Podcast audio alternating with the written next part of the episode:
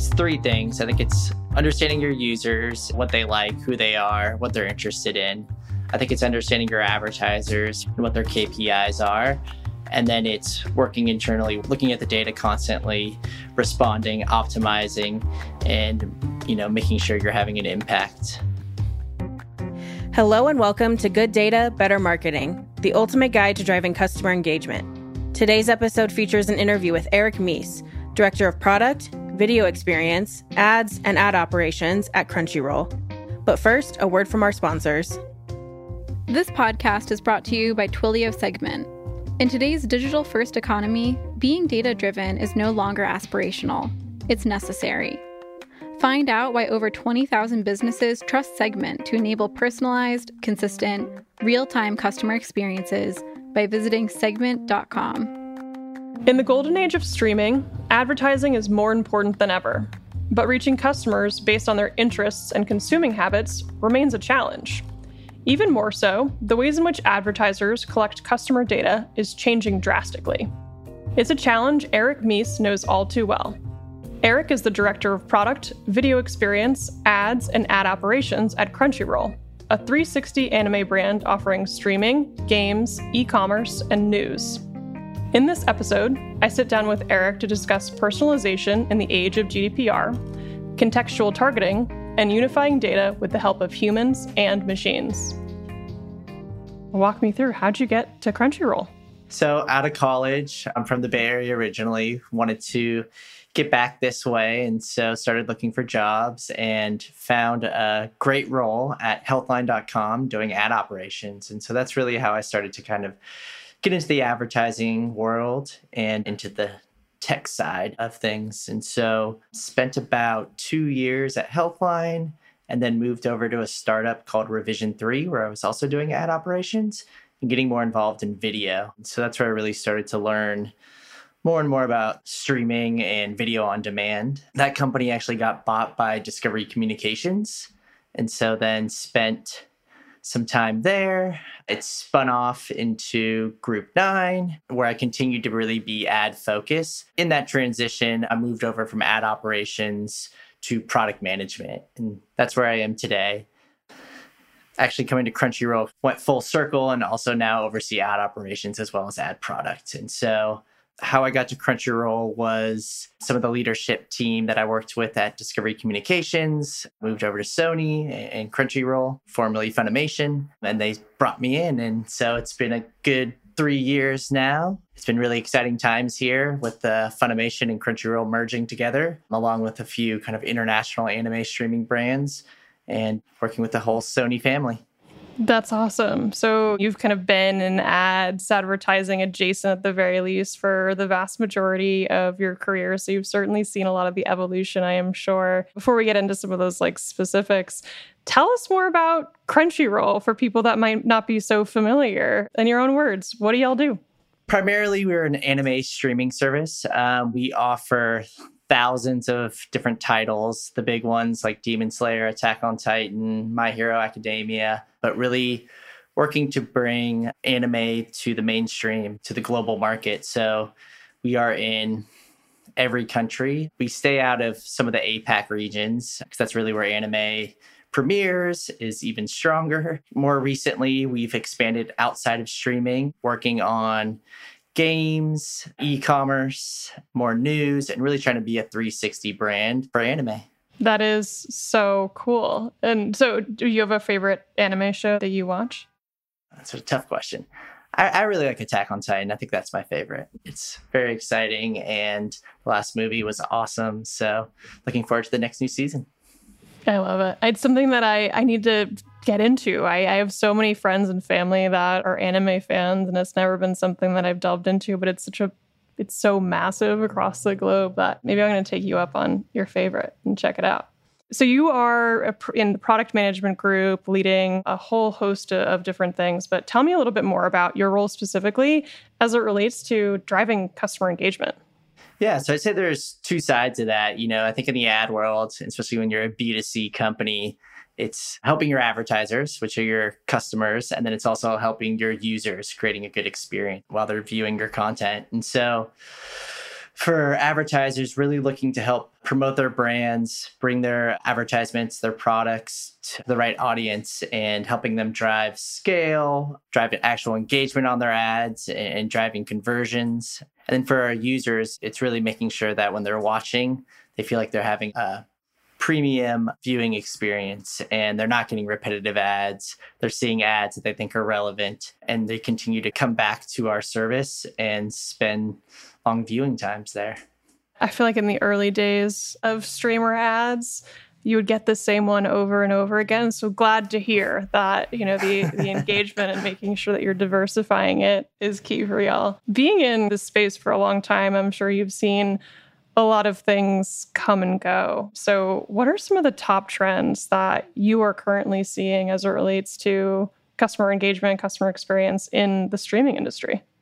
Yeah. So I think it's interesting. I think as things evolve, they always kind of come full circle. So I think the obvious one is data privacy. And over the last 10 years, maybe even a little bit longer, there's been a big push towards behaviorally targeted ads. So, you know, showing people ads based on what they've looked at on the internet, what they've done. But with data privacy coming in, that needed to change. Outside the laws, there's also the platforms really asking users and trying to be user centric. You know, iOS is the obvious, whether they want to be tracked. And so I think that's really had to change how we look at targeting our ads to users and, and bringing brands the right demographic. You know, when I first started in ad trafficking, it was very contextually targeted ads and very heavy there. And then that sort of started to change, but we're starting to see that trend come back. I think outside like ad specific things, a new trend we're starting to see are ad paid tiers. And there was a big split between AVOD, ad video on demand, and SVOD, uh, subscription video on demand. But now we're seeing people like Netflix and Disney Plus offer this third option, and Hulu was obviously the original one of paying a small subscription and also having some ads run on that. And again, going full circle to kind of more the cable model, I guess. So, yeah, it's interesting. So interesting. And for the privacy one, do you have any examples of just like some of the ways that that's been impacting some of your strategies? Any things that you've kind of seen in real life as, as somebody that's been working in advertising for this long? It has us need to consider different things with our users and how to serve ads that we used to. You're like going from third to first. Exactly. And so we need to do more of that data collection. We need to ask for their approval before we start that data collection. And so there's more technology we need to implement on our platform to get that consent from users, which as a user, I'm very supportive of, but it does change our approach, our priorities of the technology we need to implement on our platforms. So as GDPR rolls out, right, there's a, a lot more work we need to do across our websites to go and collect that consent as Apple or other platforms implement their own, you know, asking users to opt in or opt out, we have to make sure we're responding to those signals properly and changing our technology stack to make sure we're respecting those user opt ins or opt outs and then downstream making sure we pass those properly to our ad tech partners and they're respecting them. And so between the legal side the technology side it just creates new challenges and new priorities we need to do to kind of continue to serve ads and create that customer engagement for our advertisers and still drive high conversions click-throughs and make sure we're showing the ads to the right demographic. Yeah totally. I think that the shift from third party data over into first party data and all the privacy implica- implications coming across from you're right both you know gdpr ccpa like government entities as well as the big platforms is so shifting the abilities for anybody that's sitting in your seat of what they're thinking about every day of what data to collect how to collect it in order to increase conversions in order to increase the return on ad spend. And I, I, know it's kind of been like the cookie apocalypse has been coming for years and years now. And so, as somebody sitting in that seat, I can empathize with some of the challenges that you're going through. Besides privacy, are there any other customer behaviors that you're seeing in the last couple of years, especially that you're tracking to see where they go in, in terms of how they're going to shape trends in the future? Yeah, and I think that sort of speaks to that ad paid tier. I think we're seeing that users want different options of how to consume content. And so, you know, we've been lucky as a streaming service to continue to grow that side of the business and our overall subscription. But we're seeing other streaming services, and as competition comes in, that plateau. So we need to find ways to give our users options of how they consume that content, whether it's just ad supported, whether it's a combination, it's just subscription. You know, outside that, what I was talking about with kind of the 360, the flywheel business, finding ways to also support our streaming service and diversify our revenue streams with games, e commerce, theatrical. We've done a really good job releasing movies in the US over the past couple years. We've had, I think, two of the biggest movies. I think Dragon Ball Z was number one in the box office last month. That's awesome. Um, which is really really exciting. So again, it's finding other ways to build our brand as just streaming gets more competitive. That's so interesting. Yeah. And I think really a lot of what you're talking about right now, in, in some ways, is just the need for personalization. I want to see content in this way, whether it's a video game or some sort of different subscription service than you're used to. I think that folks are just so used to the Amazons of the world creating these highly personalized touch points for every single person and expecting that from every single company in the world, which is a massive challenge, of course, to try to keep up with. So, speaking of which, do you have any challenges as it relates to kind of building that customer engagement journey?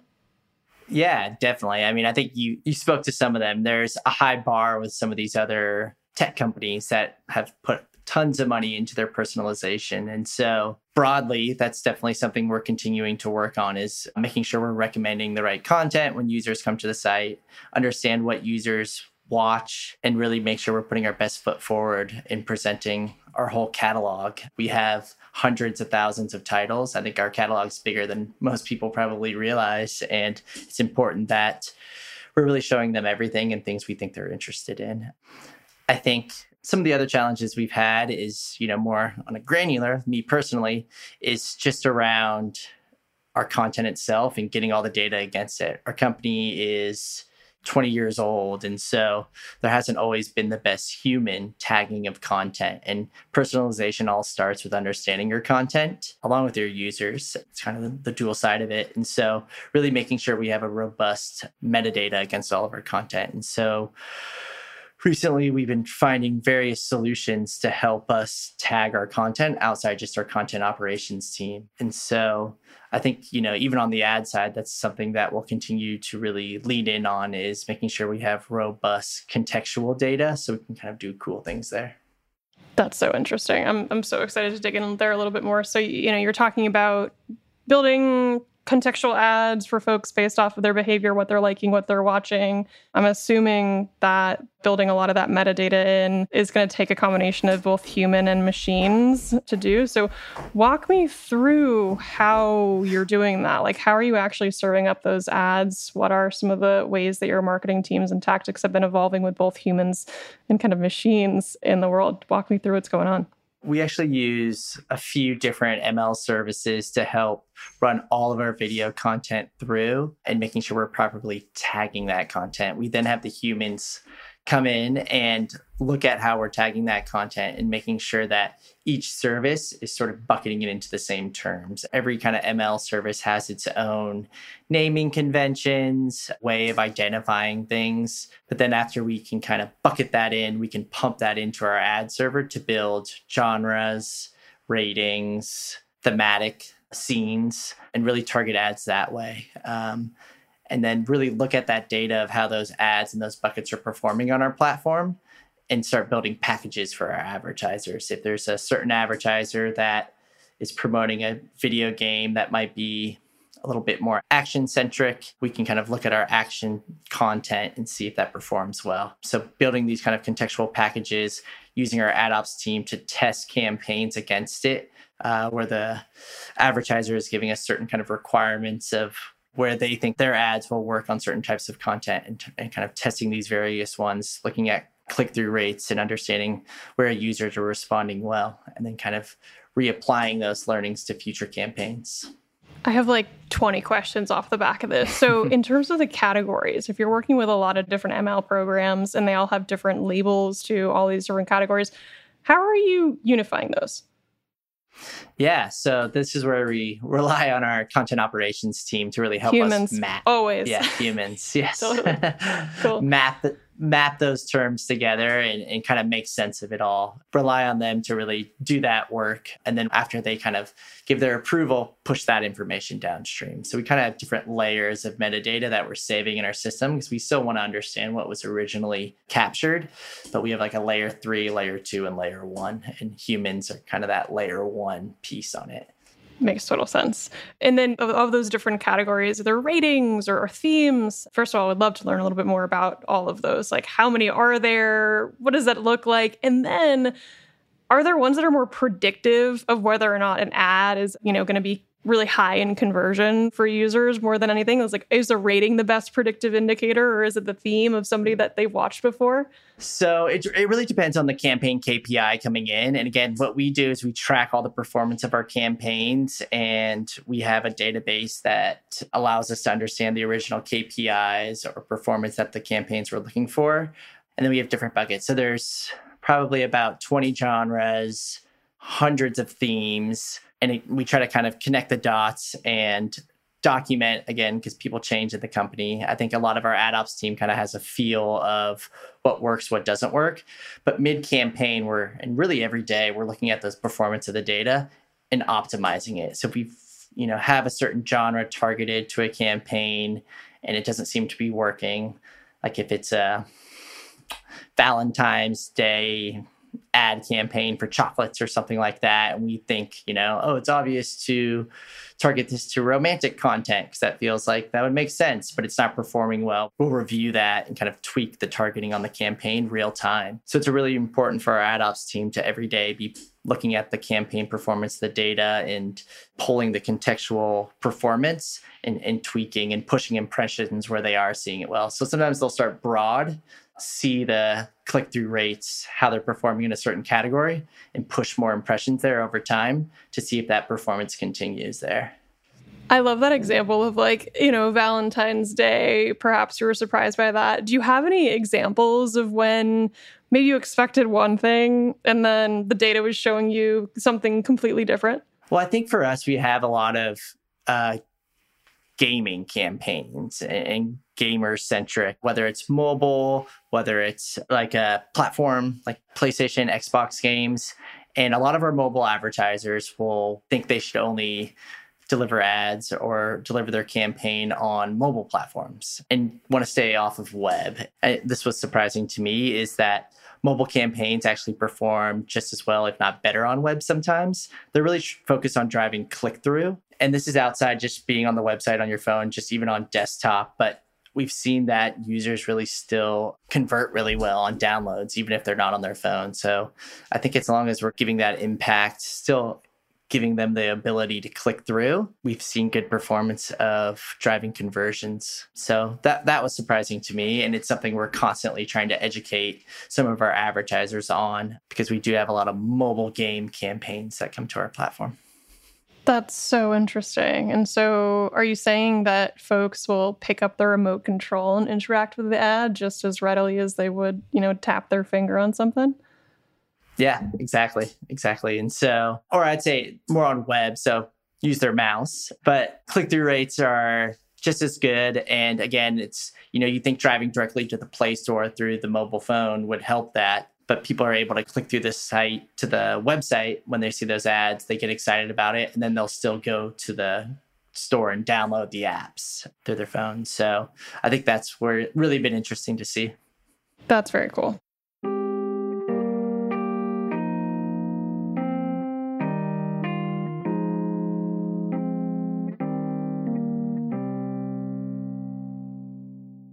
I'm sure as somebody who deals in in the like hundreds of thousands and millions of impressions, you're looking at tiny little conversion rates, you know, all day, every single day.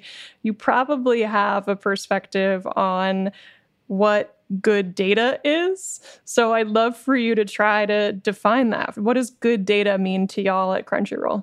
Most importantly, it's accurate. And so we're not sending duplicate impressions, bad clicks, and even on the product side with the video player, really just making sure we're firing everything correctly. I think accurate and clean data are important, and then making sure it's impactful and driving high conversions, high CTR.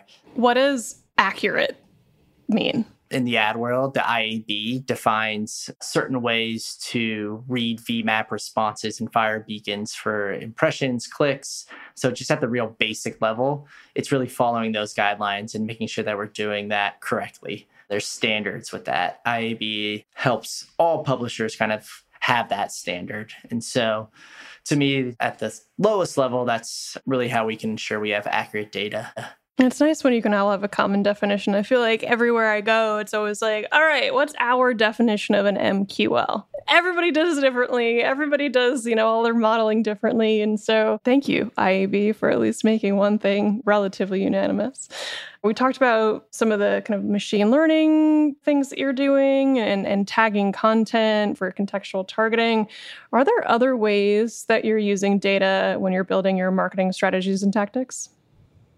Going back to relying on working closely with our content operations team, another thing that we sometimes struggle with is having natural cue points in all of our content and knowing where to run our advertisements. So, machine learning is another tool we use along with the humans to make sure all of our content has the proper cue points we want in there to have the ad load we feel is most appropriate for our platform and just making sure that it's always a full set uh, of ads so we can also have the best revenue opportunity. And so that's a project we've been working hard on because, again, we have a catalog that has kind of had spotty metadata. And so, really running all of our content back through these tools to get our proper cue points and making sure we're making as much revenue as possible with the various lengths. So, whether it's a movie and it's you know an hour and a half long different kind of an ad load than a 30 minute video or even a 15 minute video, let's say.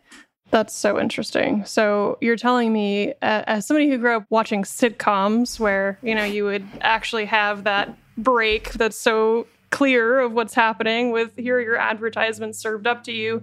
You're using computers to tell you exactly when you should serve up an ad to an audience based off of the context. Yep and really making sure we're not running ads in the middle of someone's sentence, right? And so we want to give that good user experience, that good viewing opportunity for our actual customers. So, yeah, we've been using machines to help us find those breaks.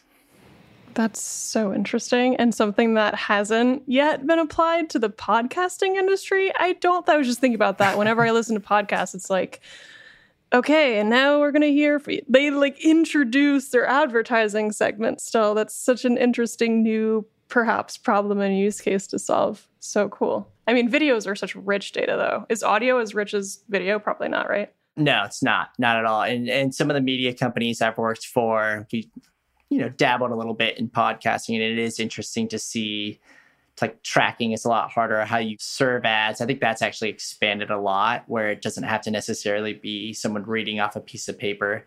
It can be more inserted in to get the volume for different marketers that want to kind of spread against various publishers and track it all back in one place, like an ad server does on the video or the display side. So I think it's an evolving medium in that sense for advertising, but it's definitely not quite as robust as video. And then I think display is probably still the most robust because it's the original.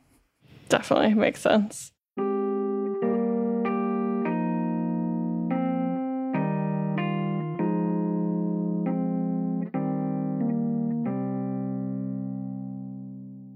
Do you have anybody that you look to for inspiration that you think is doing it right as it relates to leveraging all of this rich data data to build customer experiences? To me, YouTube's really the gold star in the video business, probably as a whole, but definitely in video advertising. I think they've taken it another step. And with ad load, they've really taken the time to figure out the best ad load per user. And so however you consume your content on YouTube. And let's say you skip a lot of ads or you sometimes watch the long ads before you skip them. If you keep those little overlays open or you close them, they'll send you a different mixture of ads kind of based on your behavior there. And so that's always been the gold star and something I want to get to because everyone has a different way or different you know types of ads within video they they like and so figuring out that mixture to keep them on site as long as possible so they can serve the most ads to those users as possible without kind of deterring the ad experience. So don't run a pre-roll in the beginning of a video because they'll watch longer overall. So I think YouTube's definitely the the best at that. Do you have a favorite piece of data that y'all collect and you act on or or perhaps like a campaign or a strategy or a program that you're really excited about? I'm really obsessed with making sure our user experience is prime and so really looking at viewership, minutes watched, and slicing some of that data together to make sure that we're keeping users engaged on our actual players. Because to me, then everything kind of trickles down. I think um, it all starts with the content on every media site and layering and advertising is kind of a piece of that from an advertiser kpi performance standpoint i mean i think the classic ctr and, and impressions and, and your you know helping companies drive brand awareness. I think since there's limitations in ctv of clicking through that's where ctr gets a little bit weaker. And as you know i think streaming services continue to grow impressions viewability and really making sure people can see your ads at a high volume. It's interesting. The subscription services continuing to grow is just such a massive industry trend that's been i feel like everybody has you know, some sort of su- subscription service now. I wonder when it's going to begin and end, but I'm sure advertisers are so stoked for it. There's just more eyeballs and more platforms. Or maybe it's not. Do you see any like uh, budget shifting between like really niche and granular platforms now with that? I think with the rise of paid tiers, advertisers are getting excited about that. Advertisers, I'm sure, would love to be on Netflix, right? And on Disney Plus and places like that. And there's been a, maybe a little bit of a void outside. I'd say more user generated content with like YouTube. And so I think, you know, having more premium content and the ability to advertise against that gets advertisers excited. So I think video and streaming advertising will continue to grow. And I think we're starting to see a dip in linear in that shift. And so, you know, over the past 15 or probably 20 years, digital advertising has grown year over year. and it's going to continue to do that. And I think, you know, where you start seeing the big changes off of linear, which is cable, basically. But cable still has big concurrent viewership and still big audiences. So I think it'll take a little bit more time to have the full change. It's pretty close though to to flipping where there's more advertising spend on streaming services versus linear. That's interesting. I mean, you're talking to a cord cutter right now. So I, yeah, I fully haven't subscribed to cable ever in my adult life, actually, maybe. So I, I definitely imagine that that's the case. But you're right. I do think that sports maybe the ESPNs of the world. Do they have a streaming service? I don't even know, but I know that they, they do, but is it paid? Is it subscriber based? I think if it's like live, right, then there might be ads. But what you're starting to see is people like YouTube TV, Hulu, which is part of Disney and ESPN as well. They have like live sports. So there is more live sports getting on streaming. So I think that is helping the shift. That's got to be the big anchor for sure. I mean, football season in the States is just beginning. So, that the way that they have built that business is absolutely incredible with the fact that they spread games from Thursday to Monday. And then, of course, throughout the week, they have you picking your team on fantasy. I am like, y'all, y'all really figured it out what changes do you see coming in the horizon in the next six to 12 months as it relates to customer data and the ways that you're using data to power a lot of your programs? This might be longer than six to 12, but I think we'll continue to see more laws, more platforms, like you said, the death of the cookie. And so more of those types of changes in limiting certain types of user tracking and kind of giving users their power back to opt in or opt out of that type of tracking. So I think we'll continue to see that. I think we will continue to see kind of the shift into streaming and the competition heat up. So, back to football and streaming, Amazon just spent a lot of money to be able to host all of the Thursday night football games this year. And so, that's new for them. They're spending a lot of money on that. Prime spent a lot of money on the new Lord of the Rings series. So, you know, the streaming companies are really heating up in the content they're buying. As they roll out their paid tiers, there'll be more opportunities for advertisers to hit there. So, I think, you know, the paid tier is something I'm definitely interested in our company doesn't have that today. It's it's very split SVOD, AVOD. So I think that will be another continued change we see. Data wise, I think the rise of contextual, I, I think that's going to be a big thing. There's companies like Iris TV that are coming out and really helping publishers like us add another layer into contextual targeting and they're working with the ad server companies to also kind of bake in their solution and so i think the rise of contextual targeting and, and using those abilities. I think Apple has really increased their ad revenue by offering and kind of proving that marketers can use contextual targeting to hit their demographic. And so there was a recent study with them kind of giving information about that and why limited ad tracking isn't the end of the world for advertisers. So yeah, I think that will be the other big thing. Yeah, uh, they they definitely need to do some damage control around a lot of that for advertisers, but um, I do think it is the only way to go, right? Like protecting consumer privacy, I think is incredibly important and valuable and actually that's what we see too. When people implement segment leveraging first party data, their conversions go up right? So it's like over time, when you're actually investing in this really, really rich source of information and then channeling it to every downstream application, you are spending less time, you're increasing your conversions. It's all working together. Interested to see how those trends kind of continue to shift and shape, but I think consumer is always going to win on this one. And the privacy implications that have been coming down for the past, what, five, ten years keep getting stronger across every country in the world. Absolutely. And I think we'll see more states within the US roll out their own policies like CCPA. So it'll be interesting. But we're ready for it. You're ready for it. You're like, I got the technology to go. Here we are. My last question for you, Eric, before I, I let you off the hook is do you have any recommendations for anybody that might be stepping into your shoes that would help them to up level some of their advertising strategies? It's three things. I think it's understanding your users and back to that first party data, what they like, who they are, what they're interested in. I think it's understanding your advertisers when they come to you for running a campaign and what their KPIs are. And then it's working internally with your team to help them drive those KPIs, looking at the data constantly, responding, optimizing, and you know, making sure you're having an impact.